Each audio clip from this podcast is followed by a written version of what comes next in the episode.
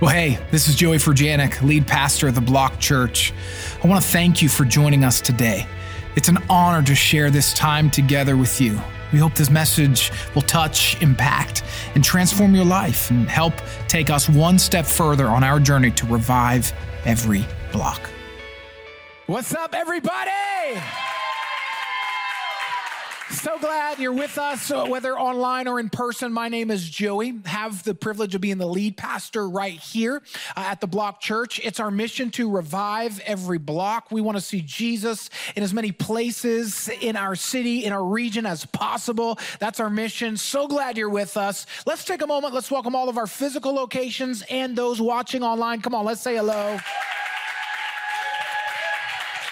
Welcome to Sit With Me Sunday. If you're a guest, uh, we're so glad somebody brought you. You said yes to that invite. Believe God's going to change your life, and we're about to preach God's word. But before we do, uh, I just want to bring your attention to something that's on your seat. If you're in person, there are cards on every seat. It says Great Lent. And next week, everybody say, next week. Next Next week we start a brand new, I guess, theme. It's it's a series, but it's not. It's it's a theme as we focus on the season of Lent, uh, as we kind of empty ourselves to seek God together. We're going to be fasting, and if you flip over on the other side of the card, we have our fasting schedule and what uh, many will do uh, together, but also some will do even larger or different things. And but this is a great guide if you want to get started if you want to jump in. Uh, of course, th- there's no pressure.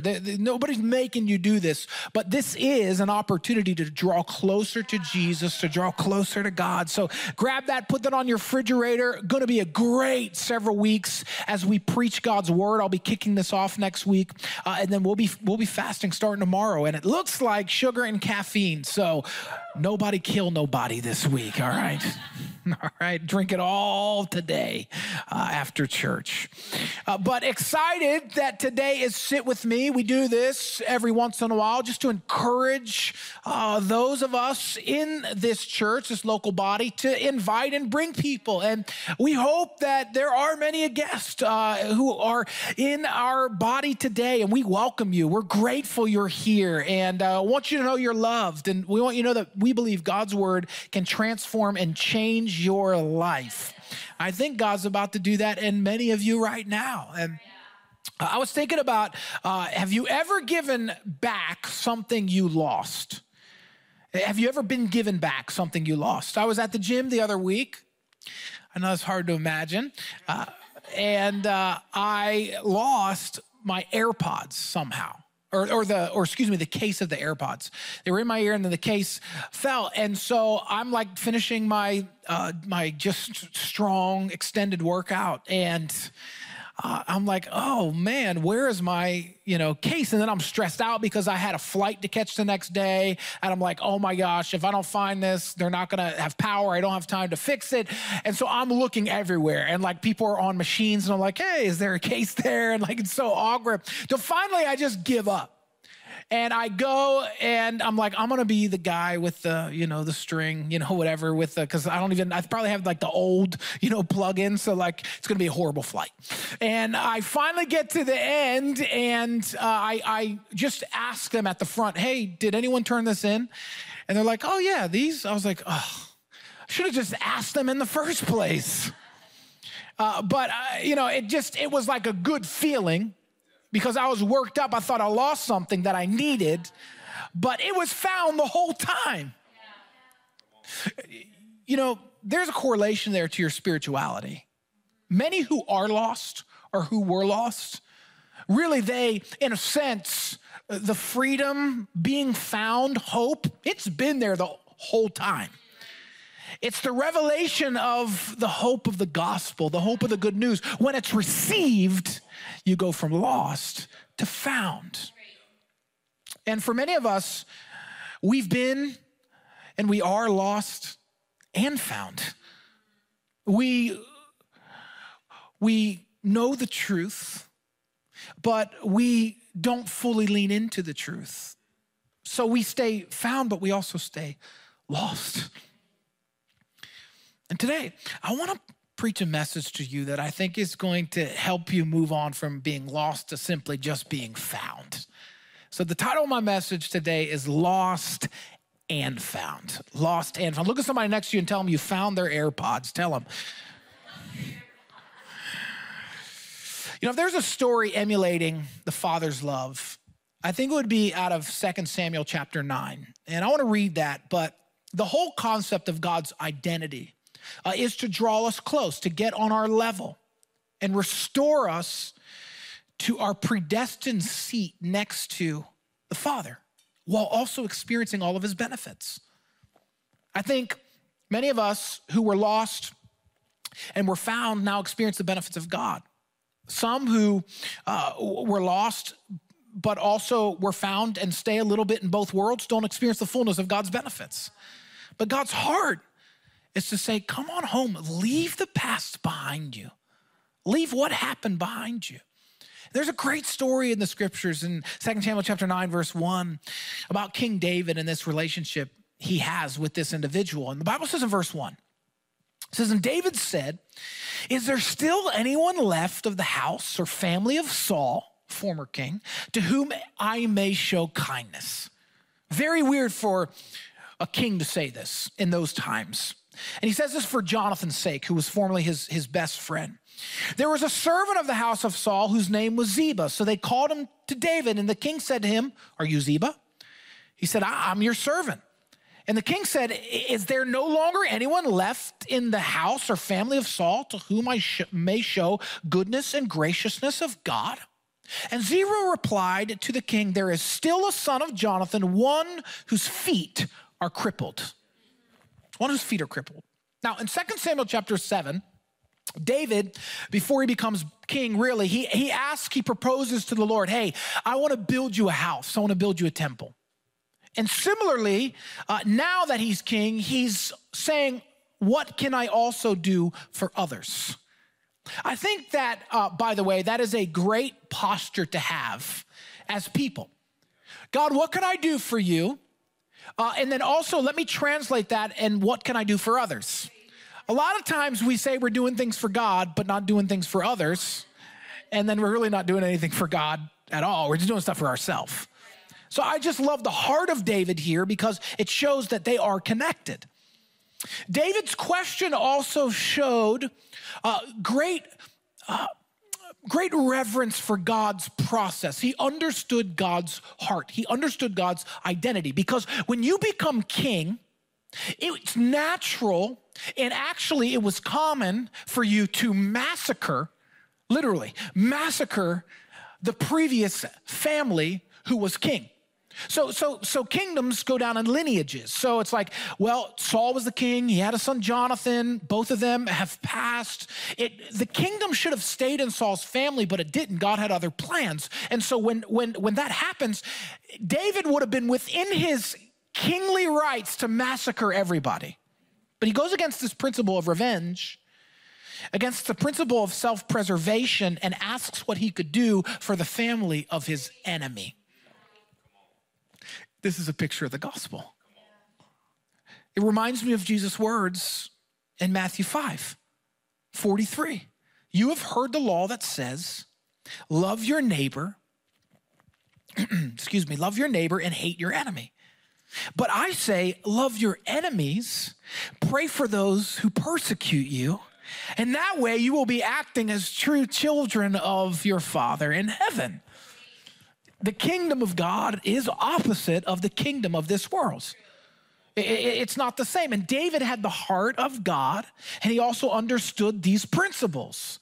I'm not here to massacre my enemies. I'm here to make unity and love within who might be called my enemies. Now, certainly, when you go through the Old Testament, there is context for David attacking his enemies. That's not what I'm talking about here. He felt compelled for those in his land those in his community, those under his direct leadership, to show them love, not make an enemy of them.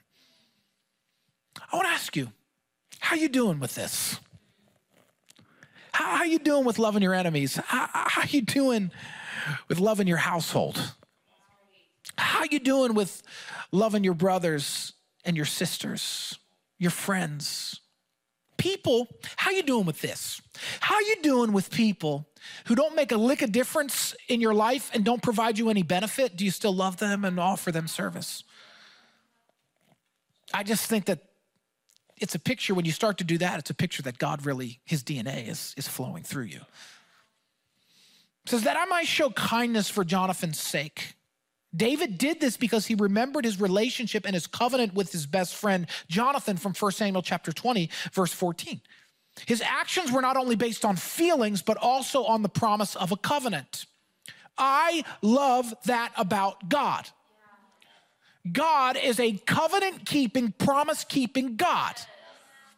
God does not make decisions and he doesn't instruct his people to make decisions based on feelings alone. We make decisions based on covenant and promises. So, what is uh, covenant? In the New Testament or the New Covenant, we have what we call the New Covenant, where we're saved by grace, redeemed by God, by grace alone through faith, never to be forsaken, left out, forgotten, but given a seat.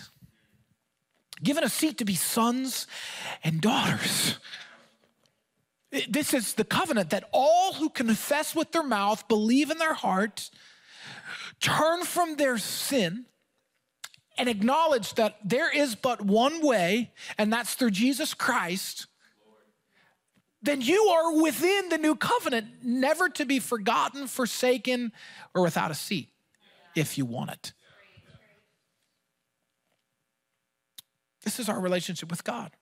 You understand that we were enemies and we may be enemies of God due to our sin, yet this phrase is key to understanding who God is. And it's key to understanding David's motivation in this chapter. While I was a sinner, he died for me. While I was an enemy, he welcomed me. While I was a nobody, he made me a somebody. While I was an orphan, he adopted me. Guys, this is the gospel. I don't know what you've heard about Jesus or the church or God, but like this is the gospel. Because of our sin, because of our self love, self worship, whatever you want to call it, we're enemies of God. But David's heart shows the heart of the Father that I want to be in covenant with you. Now, we're about to talk about this individual Mephibosheth, who I'm going to call Mo for the sake of not having to say Mephibosheth 396 times. We're about to learn about Mo, and because in 2 Samuel 4, this person that was referenced, this individual uh, that was son of Jonathan, uh, basically, when he was made lame in his feet because of an accident, when he was when his father jonathan and grandfather died in battle listen to this. Basically what happens is is his nurse gathers him and they flee in haste. And because they're running in haste she feared whoever the new leader would be. That's how real this was. So they're running and she drops him and the baby becomes crippled in his feet. A son of jonathan that's who he was. And this means that according to the prior destiny, Mephibosheth, he had the right to the throne. He was a son of the firstborn of the king. And all the other potential heirs were dead. So, in a political sense, David could see Mo as a rival or a threat. Hmm. In verse 4, so the king said to him, Well, where is he? And Ziba replied to the king, He's in the house of Makir near the son of Ammiel in Lodabar. Now, this speaks of Mo's status in life that he was former royalty. He should have had land. He should have had a house. He should have had money. He should have had all of it. Should have been king. Yet he's living in somebody else's house. Can I tell you something? Can I tell you that apart from God, you are missing your potential? Can I tell you that you could be living in somebody else's shack and somebody else's home? You could be living in somebody else's, and of course, I'm, I'm, I'm, giving you an illustration. You could be living in somebody else's dream for you. You could be living in somebody else's wants for you. You could not be living up to what God has called you to, or asked you, or dreamed, or planned, or designed for you. You could be living outside of His will and missing the goodness of His benefits. And I think that that is an illustration of here, this person's supposed to be royalty made by God in the family of the kingdom, and yet he's living in somebody else's house. It's, it's an image, even too, of the prodigal son who wandered and was living outside of God's best because he wasn't in the father's house. This, of course, wasn't Mo's doing. I'm just saying it's like we all have these seasons where we're lost and until we're found, we don't find the full potential of the peace and the hope and the vision that God has for us. In verse 5, then King David sent word and had him brought from the house of Machir, the son of Ammiel from Lodabar. Mo, the son of Jonathan, the son of Saul, came to David and fell face down and lay himself down in respect. David said, Mephibosheth. And he answered, Here's your servant. See, Mo must have been terrified when messengers from David knocked on his door and demanded that he come see the king. I mean, he thought at this moment, okay, this is the end of my life. I, have stayed hidden for long enough and I've lived a life of obscurity and of really no purpose. And now I'm going to die. You know, they say that you overcome fears by doing the thing that makes you afraid immediately. So, like if you're afraid of flying, then they say you should fly as many days in a row as you possibly can until the fear leaves you. In other words, the, the best way to overcome fear is to face fear. I like to say it like this the best way to conquer fear is to follow fear. If you see fear in your sphere, follow the fear until it is removed out of your house. To be honest with you, I rather, if I was Mo, I'd rather face David and not live a life of obscurity and fear every single day. I rather just, just kill me. But a lot of us, and what he did is he spent his life hiding, and they were unfounded fears. We have, a lot of us have unfounded fears of God or even authority unnecessarily. But maybe, maybe, just maybe, God's kindness is so unimaginable. And we hide and we miss it. Think of Adam and Eve. Think of Adam and Eve. They sin. They fail God. What do they do? They make fig leaves. They clothe themselves from being naked and they hide from God. And God's walking around the garden going, Where are you? Where are you? And I can't say this for fact, but what if Adam would have just stepped up and been the man he should have been and just said, God, we messed up. Will you forgive us? Instead, they hid, they tried to manipulate, they blamed each other and they ended up outside of the seat that they were given. What did they miss? What was Mo missing? Second chance, mercy, ministry, resource, peace, rest, forgiveness, opportunity? What, was he missing? What was Adam and Eve missing? And the question is, is what are you missing by hiding? And I commend you for coming here today. I commend you for getting in church. I commend you for listening to this message. But like, your hiding is probably doing more to limit your potential than it is if you would just face God. Deal with sin. Address the problem. I don't know about you, I just I just rather die than live my whole life without knowing. And I love the story because it's an image of who God is. In God's mercy and grace, he uses David to illustrate this to us. David says, Go find him. What was David doing? David is probably sitting at his table and eating and drinking and kinging, whatever that means. And like out of nowhere, he's like, oh, anybody else in Jonathan's family? Like, where does that come from? Well, the Spirit of God obviously led him to do that. The Spirit of God led somebody to invite you. And for some reason, for some reason, God had you on his mind. And for some reason, you said yes to listen, yes to watch, yes to come. Because God's kindness and His mercy and His love and His favor is way more, way bigger than you could have ever imagined. Would you open up your heart? And in verse 7, David says to him, Do not be afraid. I say the same thing to you today. Don't be afraid of God. Don't be afraid of his love, his kindness. There's no sin, there's no lifestyle that he's afraid of. He says, I'll certainly show you kindness for the sake of your father, Jonathan, and I'll restore to you all the land of your grandfather, Saul, and you shall always eat at my table. Again, Mo lay himself face down and said, What is your servant that you would be concerned for a dead dog like me? Oh, so sad.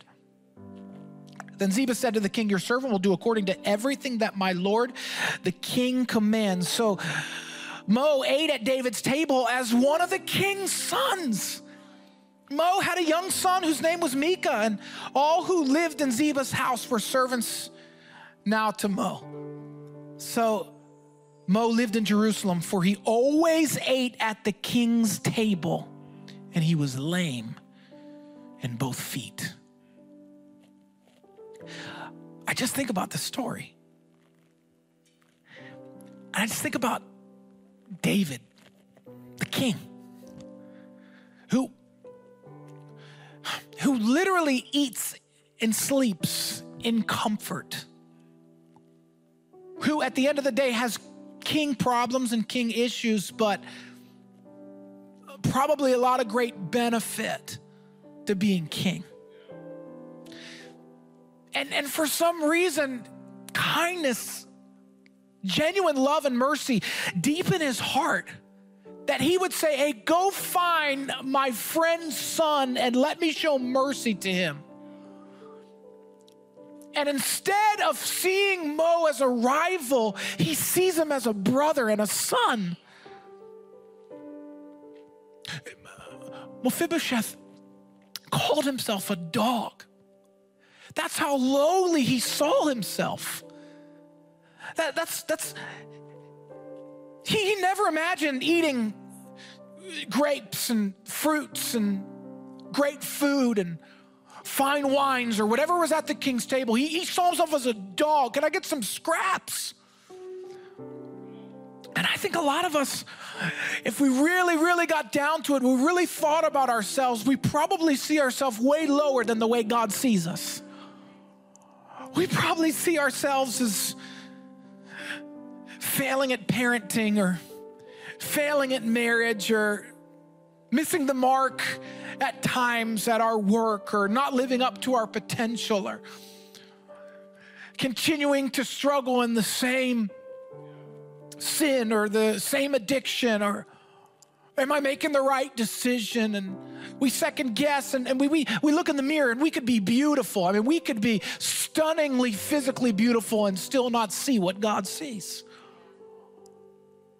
And Mo is just sitting there going like, how can you love a worthless dog? How?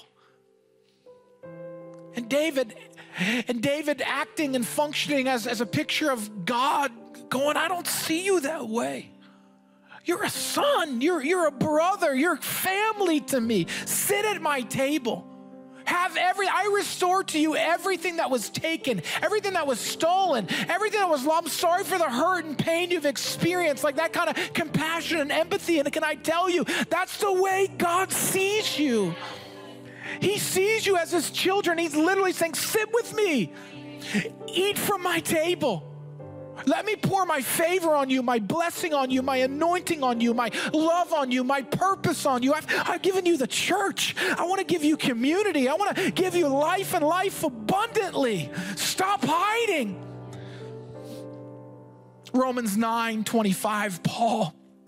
He's basically communicating what Hosea said. And I love the message version that says, Hosea put it well I'll call nobodies and make them somebodies. I'll call the unloved and make them beloved. That's you. And he ate continually at the table, and he was lame in both feet. And listen to me for a moment God may not take away the thorn, he may not heal the sickness on earth. He may not take away the fullness of the mental illness. He certainly can. He may not fix the wayward husband. I don't know. I, am not God. I can't decide for him. God didn't fix his lame feet, but he still gave him access. He still gave him opportunity to be known. And I'm, I believe God can heal, and I believe God can deliver, and I believe God can save. But the reality is, this is between you and God right now. You have a seat at his table, you've got the king's attention. And I believe God is a restorer and God is a redeemer, and He can take your trouble and your struggle and whatever lame issue you have, whatever big problem you got, whatever it is, God can take that and use it for His glory if you let Him. And as I close, as I close, I, I just want to, I want to put us in Mo's seat one more time. Because we were hiding and poor, weak and lame and fearful before our King Jesus came to us. We were separated from King Jesus because of our wicked ancestors or generational iniquity. We are separated from our King Jesus because of our deliberate actions. Where we separated ourselves from our King Jesus because of our sin, because we didn't know him or we didn't fully know his love for us. But our King Jesus sought us out before we sought him. Our King Jesus' kindness, it's based on a covenant that will not be broken. If you say you want him, you can have him. We must receive King Jesus' kindness and humility, acknowledging there's no other way. King Jesus returns to us what we lost in hiding from him. Jesus returns to us more than we lost in hiding from him. We have the, we have the privilege of provision of King Jesus and his table. We are received as sons and daughters of King Jesus with access to fellowship with him. Not a bunch of rules, not a bunch of regulations, but to dine with the King. King Jesus, His grace is a pattern for us to serve and minister to others. What we receive from Him, we give away and pull up another chair. We should seek out our enemies and seek to bless them. We should look for the poor, the weak, the lame, and the hidden and bless them. We should bless others when they don't deserve it and bless them more than they deserve. We should show the kindness of God to others. Today, I'm Mo, you're Mo. And for some reason, I sit at the table with the king because I said yes and because he came and found me. As we close today, I want to tell you a story. Maybe if you weren't able to connect to Mo, I surely know you'll be able to connect to Victor. God's going to speak to your heart because you belong at the king's table. Thanks so much for joining us today. I especially want to thank those of you who give generously to help us revive every block. If you enjoyed this message, you can subscribe, share it with your friends, screenshot it, and post your social stories, and tag us at The Block Church. We'd love to hear from you and how you found this encouraging and inspiring. Thanks again, and God bless you.